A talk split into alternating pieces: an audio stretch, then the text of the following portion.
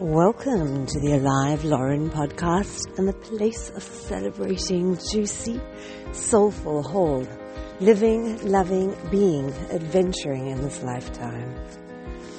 Today is going to be a wee bit of a soapbox. Hi, so um, the sort of spiritual study buddy group, we're on chapter 7 of Untethered Soul, about looking at this tendency, releasing the tendency to close. And it was actually such a kind of dense, beautifully dense chapter that we all decided that we were going to do another week before we move on. And I just want to share some of my takeaways, this, the lines that I really, really loved. So the kind of core premise of this chapter is that like we're not any of our feelings, our thoughts, our emotions. We're ultimately the awareness watching them. So, and when something gets disturbed, so we have parts of us that where we resisted something really challenging or clung to something really beautiful, it's like these things haven't been felt or haven't been like let go of. So they'll end up being like pushed down and they're there creating disturbance because things happen in life They trigger these because they just want to be released. So when there's disturbance, it's not because of the thing that's happening now. It's because there's something underneath that's like connected to that. And yeah, like it's it's this opportunity. So I love the rewiring.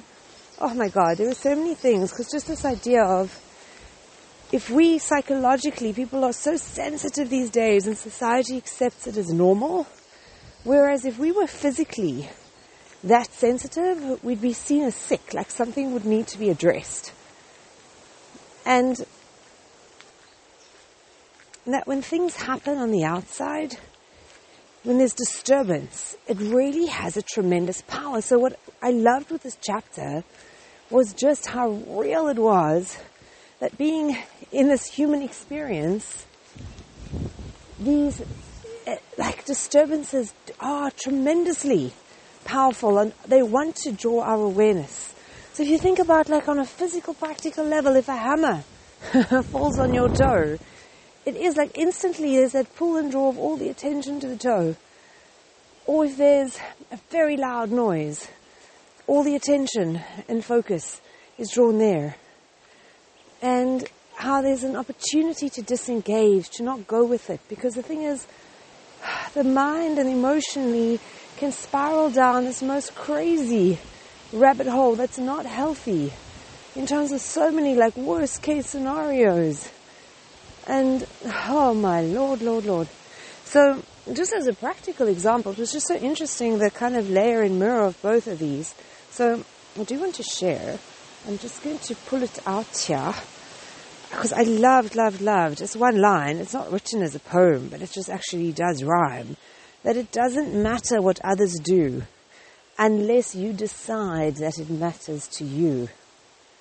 Sounds a bit like a Dr. Seuss. it doesn't matter what others do unless you decide that it matters to you. And using life itself to free yourself. And I just loved also this honesty that the tendency to get drawn in is constant. So the willingness to let go and fall behind, to relax and release also needs to be constant. So the sort of Airbnb where I'm staying, she's got three, a couple of young guys who came for the weekend from France and newly in her kitchen, she's got this wooden counter. So it's a strip of wood that's really kind of heavy and it's attached to the back, like to the one wall. Now she also makes jewelry like beaded jewelry. So she had her containers of all the beads and the thread and all like in these little compartments of this container that were open because she often sits there and does that. So one of the guys, he was leaning with his like um, forearms, like he put his elbows and forearms on this counter and had leaned on it and just with his weight and this is quite a heavy piece of wood, and there was coffee on this, the beads were on this. Oh my god, this thing fell down. and the the coffee spilled everywhere and the beads spilled everywhere. And it was just like such a big mess. But it wasn't like this was something he delivered, it was like an accident. And when I saw her late in the day, she was reflecting on this. Just this whole element of like, when Mickey says, like when someone comes back very enthusiastic about a really deep meditation or like an amazing um, seminar they attended. It's like he always says he's not so interested in where they are in their deep meditation or their transformative workshop. It's like, where are you when life, you know, the, when the shit hits the fan in real life? Then where are you? and how are you doing? Because using life, these disturbances, these things all the time. So this was such a perfect example because I think it helped her because later when I returned, she was able to sort of unpack and just share this whole thing with me. And how initially, like she could witness this part of her wanting to get like angry at them, wanting to blame, wanting to be like, um, tell herself, oh yeah, you know, this is why I don't um, rent to like young guys. And all of this. And to shift that and to decide to witness that disturbance and that tendency to pull into all that thought process of blame, of then wanting to blame herself for renting them, of blaming them, of just going on and on and on down this rabbit hole. and the choice to stop, the choice to disengage. And also something that was very interesting that she brought up was she found it helpful as well to imagine how they were feeling. Because here were these young guys that you know, like maybe this is their first kind of like holiday together that they'd saved up and being very self-conscious of what had happened and not wanting to create this big mess and upset her. And it reminded me when I did um, tutoring for adults and I had a Japanese woman, and I think it's a Aikido. There's a Japanese martial art form where you have a like a wooden sword, and all three of the kids had been through it for many, many years. And one thing that was so beautiful when she was telling me just certain principles of it, that when you f- fight, you often like you paired up in a tournament or in a practice. So the person, obviously, like someone's going to win and someone's going to lose.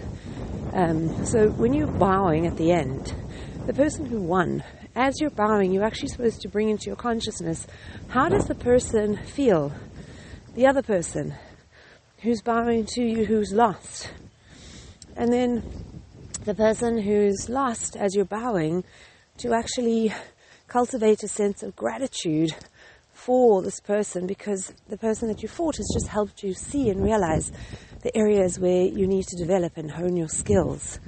So, yeah, this shift of focus and shift of capacity. So, just tied in so magnificently because this was the thing she used through this and how she wanted to shift the energy and not go down and to disengage with those rabbit holes of judgments and blame and um, all of that, and to shift the energy. And then she actually like gave a beaded bracelet to the one guy, and then she'd made like a big salad for dinner and offered them. And yeah, like how it's so possible. It's so possible. And then I love it because the other thing that I'd written, this was before chatting with her, that let's just see here. Don't, this prescription of don't fight, or try to change the disturbed energy. So this was exactly when she noticed all of that. It wasn't like she was trying to fight her natural response or trying to change it, the actual, like the one that was going crazy. Relax in the face of the melodrama. So that was actually everything of just like relaxing, witnessing it, releasing, deciding to let go, and deciding to change focus. And focus and think about how do these young guys feel? Ah. Now I'm trying to figure out my way back. I've come for a beautiful early morning walk um, and have to sort of figure my way back. But then my sort of soapbox to all of this was that ultimately, like Mickey's prescription is to start with the small stuff. Notice when stuff gets disturbed and then choose to disengage and choose to notice even at the point where the energy gets disturbed. But that it's always, even if you make this decision, there's constantly stuff that's going to happen with relationship partners, with friends, with family, with life. There's constantly going to be disturbances that are going to want to pull the energy. Oh, wow. So, just like when there's greatest, what's the greatest aspiration of all? like when people aspire to, you know, like I met somebody who does triathlons, and he was saying like when you prepare for the first one, it takes nine months.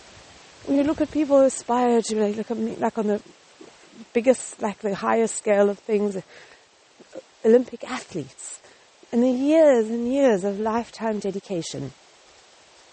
And for me, I'm just like, the greatest thing I'd like to aspire and dedicate my time and my lifetime to is developing the skills of being able to relax and release in the face of disturbance and to know that there's power to disengage and to use life itself to free myself, to get to a place where there's more and more, literally, like that it's possible to live from a place where from moment to moment there's not, there's this awareness and not going down this melodrama of crazy voice, emotional mind spirals, and actually just having an authentic appreciation and joy of life, no matter, no matter that even on the biggest, biggest things eventually, that it is possible, it is possible. Because any of those things, that like great things that had been achieved, like on the physical, in terms of the Wright brothers and the plane, and so many things that were seen as absolutely ridiculous and impossible, and it's not. And it just feels like the greatest aspiration of all to actually live joyously and with gratitude and just be filled with an awe and fascination and a joy and a bliss for life itself. Mm. So, happy adventuring, precious heart. And here is to growing our capacity to live more and more moments from a place of genuine, authentic awe and fascination being able and to know that we can use life itself to free ourselves and that nothing anyone else does matters unless we decide that it matters to us. Happy adventuring, precious heart. Mwah.